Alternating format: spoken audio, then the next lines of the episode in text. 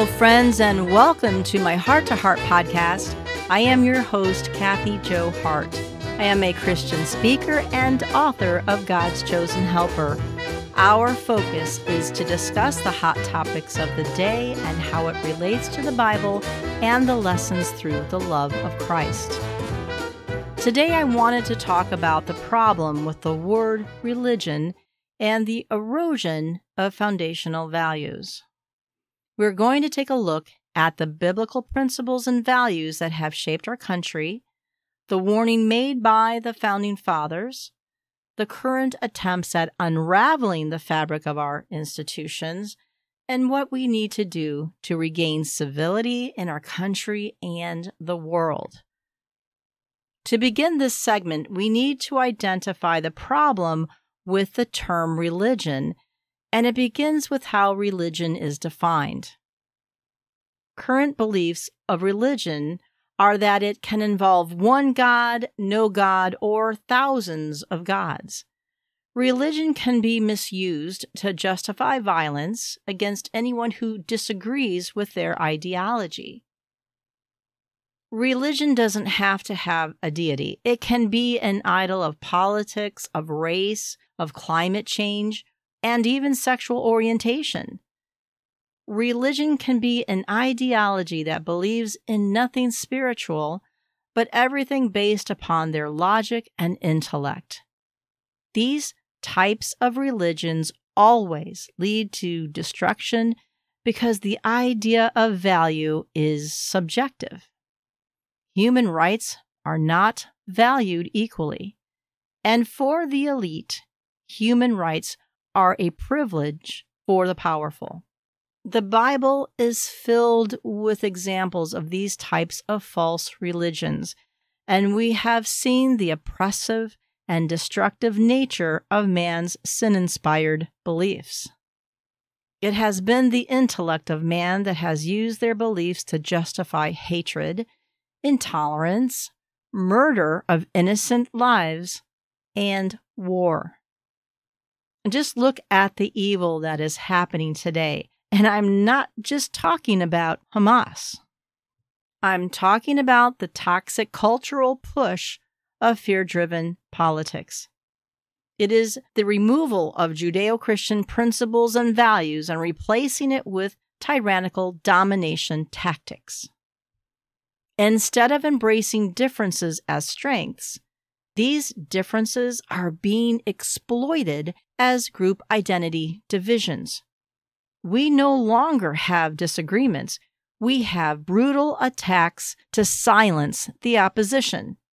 We have a culture that is breeding exclusion to erode foundational values.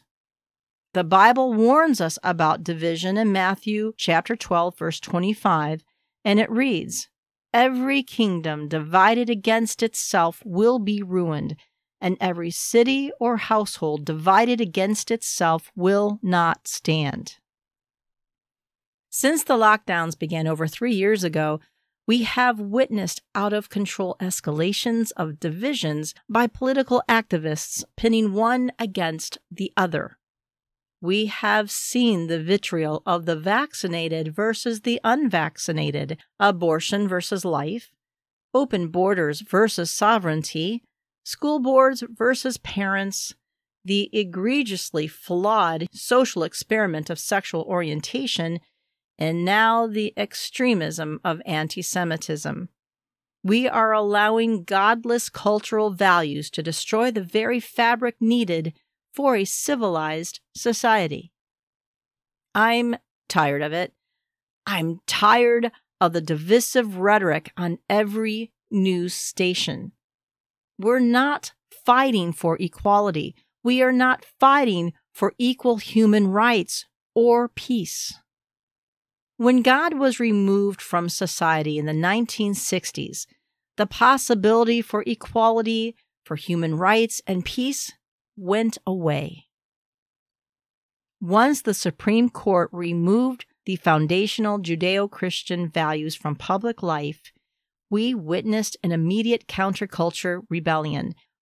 We immediately began experiencing the destruction of foundational institutions with one of the most important foundational institutions of the family.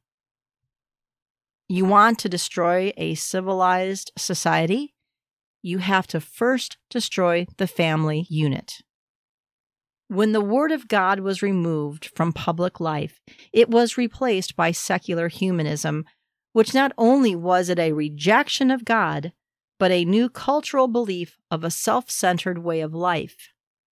Culture became pleasure based self governance, where immediate emotional and mental gratification became the subjective measurement of right and wrong, where free speech exchange of ideas was encouraged as long as God was removed from the debate.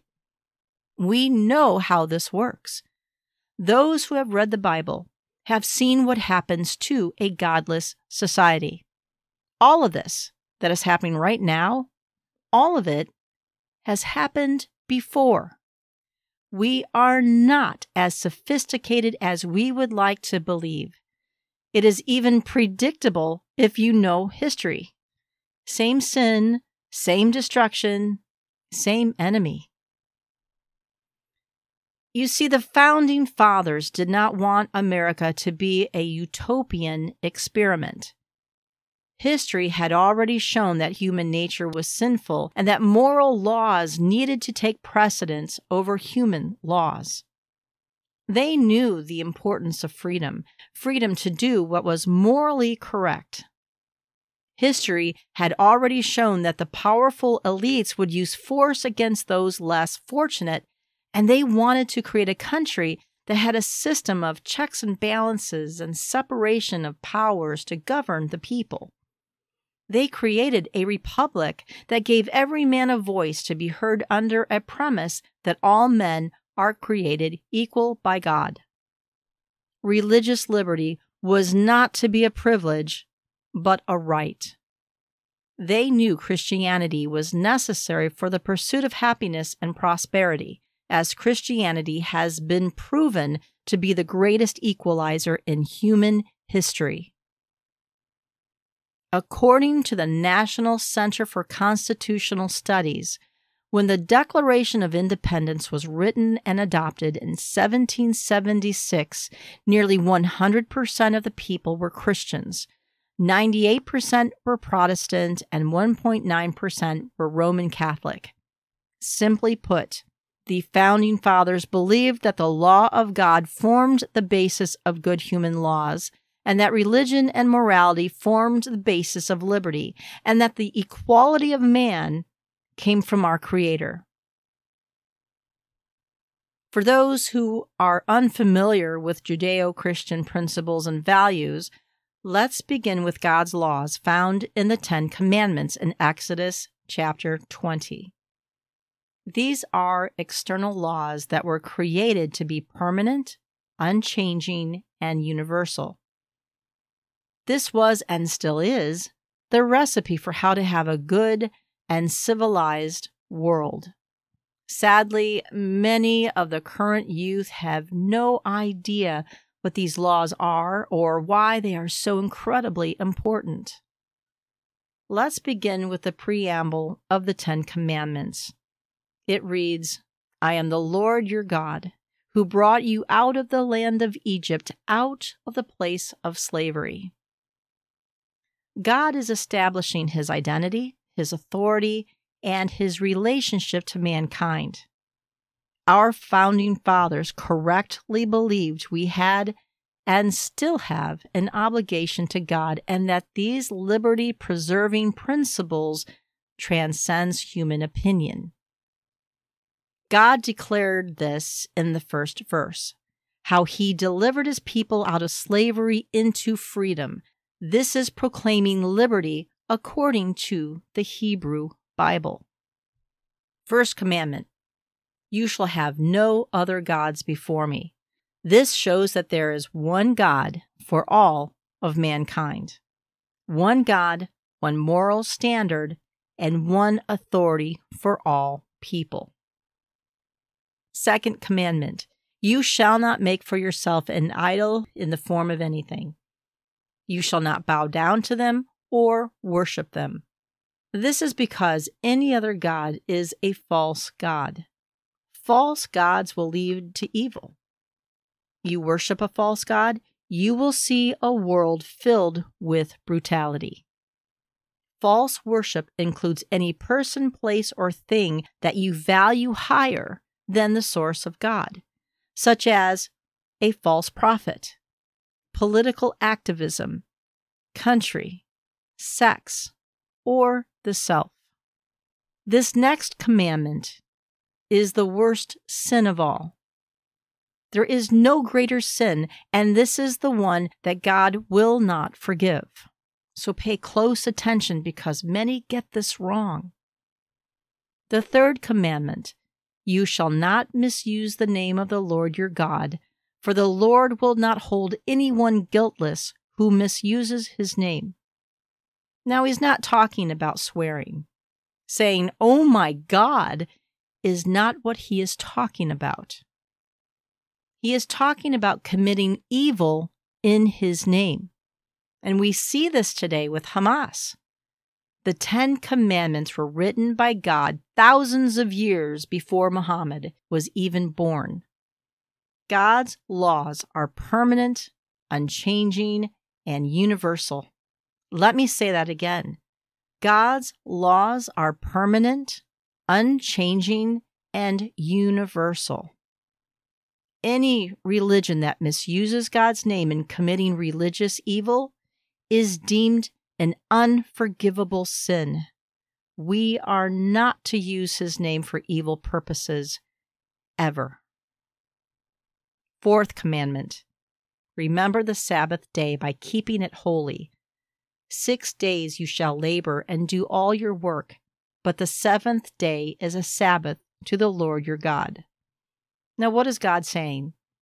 We are not supposed to work seven days a week. This includes all of us our sons, our daughters, our servants, workers, and our animals. Why? Because only slaves work nonstop. This is the freedom God commands that we all take that day to be with family and engage in community in His name. Note the inclusion of animals in this commandment. God cares for the dignity of animals too. There is beauty and wisdom in taking a day off from work. This also signifies God did not intend for us to be slaves. Fifth commandment Honor your father and mother, so that you may live long in the land the Lord your God is giving you. This is where our culture gets it wrong, even more so now. We must teach our children to honor their parents, and it is important for parents to be an example by honoring the grandparents. God knows parents are not perfect, and there may be times you may not agree with how you were raised or the choices they made along the way. Be very careful about this because one day your children will judge you in the same way you judged your parents. No one has the gift of clairvoyance of knowing what the future will bring. But know that even in times of perceived unfairness, God commands us to honor our mother and father. God doesn't command children to love their parents, but to honor them. This is a very unique command, as the two greatest commands are to love God and to love thy neighbor. This shows the relationship between the parent and child is special and unique. And this requires special attention to the relationship.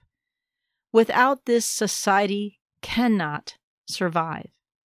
So, the next time you hear an online psychologist say for parents not to have children give hugs to the grandparents, understand the importance of showing honor to the grandparents. Listen to the word of God instead of poor advice by secular TikTok influencers. And parents' role is to protect their children from those who seek to destroy the family unit. We see this today with the transgender movement.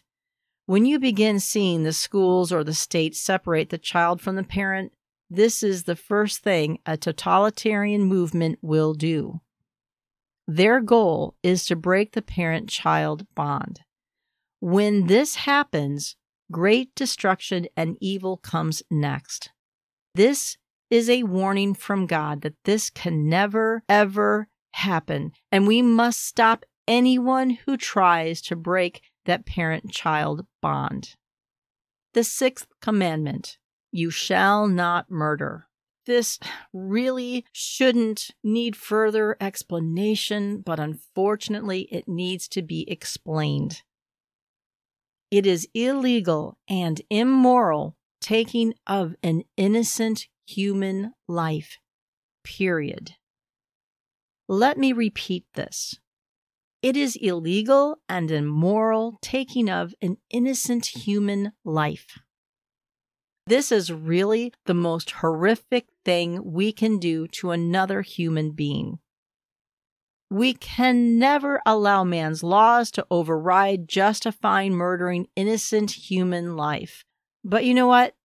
Human nature can justify anything to fit their desires. And to be clear, there is a distinction between killing and murder. Killing animals for food is allowed. Killing another human in self defense is allowed. But killing in the name of God is not allowed. Killing in the name of convenience or prosperity or a false god or idol is not allowed. Seventh commandment you shall not commit adultery. As you may have noticed by now, God is very protective of the family unit. Anything that destabilizes the family is prohibited. And this is probably one of the most difficult commands for humans. But God has very high standards for the family unit. The family is the building block to a stable and civil society. Adultery destroys the family. Even if the mother and father stay together, it does significant harm not only to the non cheating spouse, but it has a profound dysfunctional impact on the children. Eighth commandment You shall not steal. So far, God's commandments have been very specific. Thou shalt not murder, thou shalt not misuse the name of the Lord, thou shalt not commit adultery, but this one encompasses everything else. The open endedness of do not steal encompasses the intangible things in life too, such as freedom, liberty, reputation, dignity, and trust. Cancel culture seeks to steal a person's dignity, their reputation, their livelihood, and in some cases is done at all costs. The destruction of this type of stealing is purposeful to humiliate and dehumanize another person in order to silence opposing viewpoints. This is considered a major sin because it destabilizes the family and society. Ninth commandment You shall not give false testimony against your neighbor. False testimony is one that seems to be in abundance today. We have seen this with the Me Too movement. We have seen this in our courts and special counsels, and we have seen it applied against those who have opposing opinions. It is dangerous when there is contempt for the truth. Truth telling is important because when we apply false witness to a group of people or beliefs, we can convince thousands of good intentioned people to do unimaginable atrocities. We saw this with black slavery. We saw this with the Holocaust. We are seeing this with the transgender movement and we are seeing this on full display with the anti Semitism movement. Lies are perpetrating evil on innocent people. And the Bible warns us in Isaiah chapter 5 verse 20 and 21.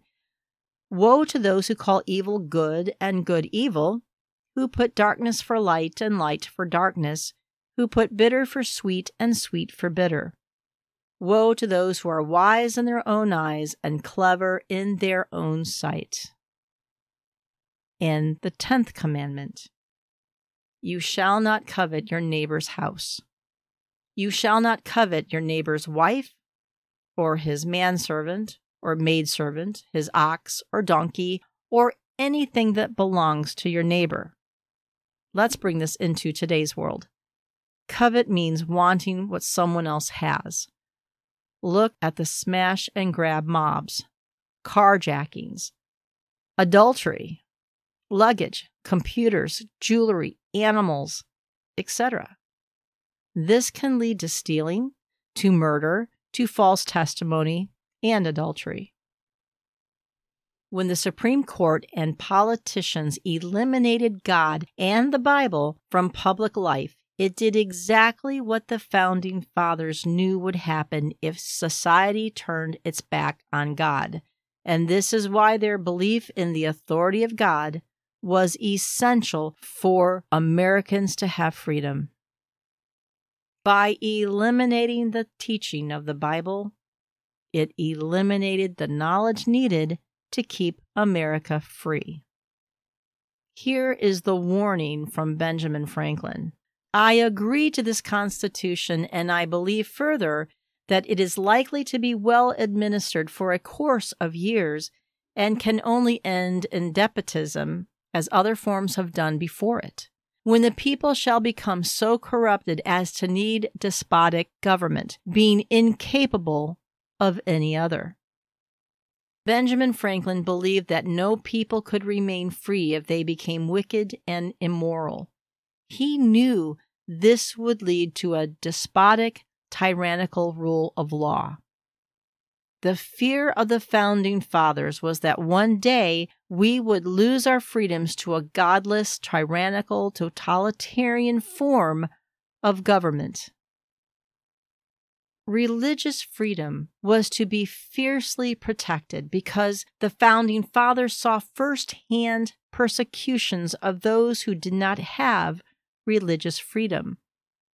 This was never to be taken away through legislature, and this is why it is in the United States Bill of Rights. And our culture now condemns anyone who openly speaks about their Christian faith.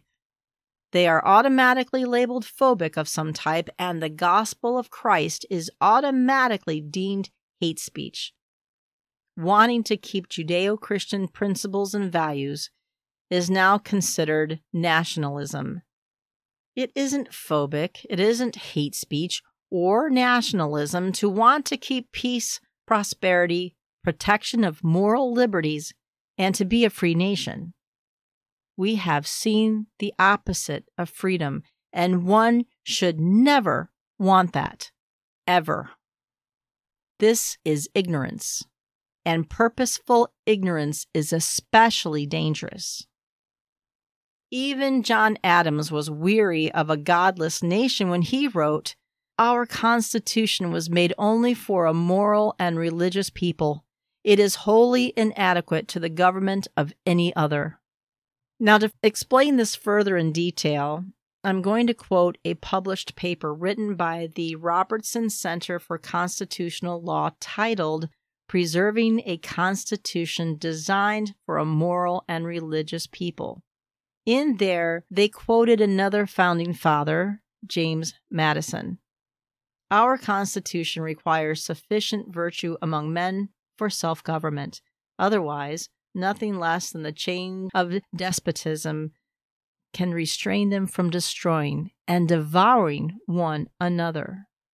The quote continues Madison believed the success of the Union ultimately depended on the virtue of the people, as government is downstream from culture. He argued that a virtuous people would courageously defend their rights while a fearful people would readily cede these rights in exchange for a fleeting sense of security. Madison believed that the family, the church, and educational institutions should transmit virtues such as honesty, integrity, self restraint, concern for others, respect for their dignity and rights, civic mindedness, and more to each to a new generation. Benjamin Franklin, John Adams, James Madison, and the vast majority of the founding fathers all agreed the greatest threat to a free nation was a godless society. They knew the only way government could restrain a godless people from destroying and devouring one another, you know, corruption, murder, stealing, contempt for truth, was to remove freedoms and liberties and become a tyrannical police state where every movement, every thought, every decision would be decided by the government. Do you see where we are now? And do you see where this is all going? When God was removed, the value of the Constitution diminished too. We can see the horrific consequences our founding fathers warned us about. So, what do we do now? We must bring God back into the schools and into our public lives. Purposeful ignorance should no longer be allowed. We have to reestablish the Ten Commandments as the ethical standards and principles for a good and civil society. If we want true equality, prosperity, freedom, and peace, we need God, period. As for the churches, this is where we are today. As Dr. Bob Utley said, quote, there are some churches that wouldn't let Jesus come into the church because some of the different denominations and misinterpretations are against Jesus' teachings. End quote. He was right. But Dr. Utley said this in a conference meeting in 1987. It was a concern then, but unfortunately has become a sad reality the church really needs to come together in the unity of Christ. As Paul asked in 1 Corinthians chapter 1 verse 13, is Christ divided? No. Christ is not divided, so neither should churches be divided. As Paul said in 1 Corinthians chapter 1 verse 10, now I urge you, brothers and sisters, in the name of our Lord Jesus Christ, that all of you agree in what you say, and that you be united with the same understanding and the same conviction. But we also need to be very careful when studying the Bible. It is not a science book. You will not find the answers to the pyramids or other scientific mysteries, but you will learn why the Bible is the gold standard for archaeologists. It is not a rule book, but a holy book that tells us how to be saved and redeemed. It is filled with knowledge and wisdom. And if there is any confusion or misinterpretations that causes confusion, there are over 65,000 cross references of Scripture throughout the Bible. And there will be misinterpretations if you don't study the author's intent of the Scriptures. And we cannot base Christianity on how one voted for or against political policies in the past. When the founding fathers compromised on slavery in order to get our new government established was in no way a reflection of God or his authority. Jesus warned us about compromising with evil. It never turns out.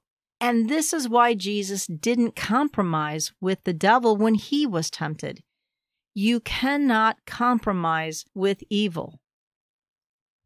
This was the biggest mistake made by the founding fathers, and they knew it too. They believed that those in future generations would correct their mistake of compromise. But as we have learned through history, compromising with evil has disastrous results. I saw this meme the other day that said, Blaming God for bad Christians is like blaming Beethoven for a bad musician. When a person plays Beethoven poorly, who do you blame? And we have to end this false narrative that Christianity is moral perfection. If this were the case, then no one would qualify as a Christian. This is why there is a moral authority who is perfect, and that is God. He knew human nature was and still is, incapable of moral perfection. This is why his law exists as a standard which we are to live by. We are sinners and need Jesus to help us find our way to God, because without God, there are no standards. Without God, there is no freedom for anyone. And as we end this segment, I leave you with this. In the year 1789, George Washington created a day of prayer and supplication to the Lord. His proclamation was to ask God to pardon our national and other transgressions and to render our national government a blessing to all people. We celebrate this day every year, but sadly, many do not understand the purpose of this holiday. So this year, as we gather with family and friends, please share the true meaning behind George Washington's Thanksgiving Day Proclamation of 1789. In God we trust. Amen.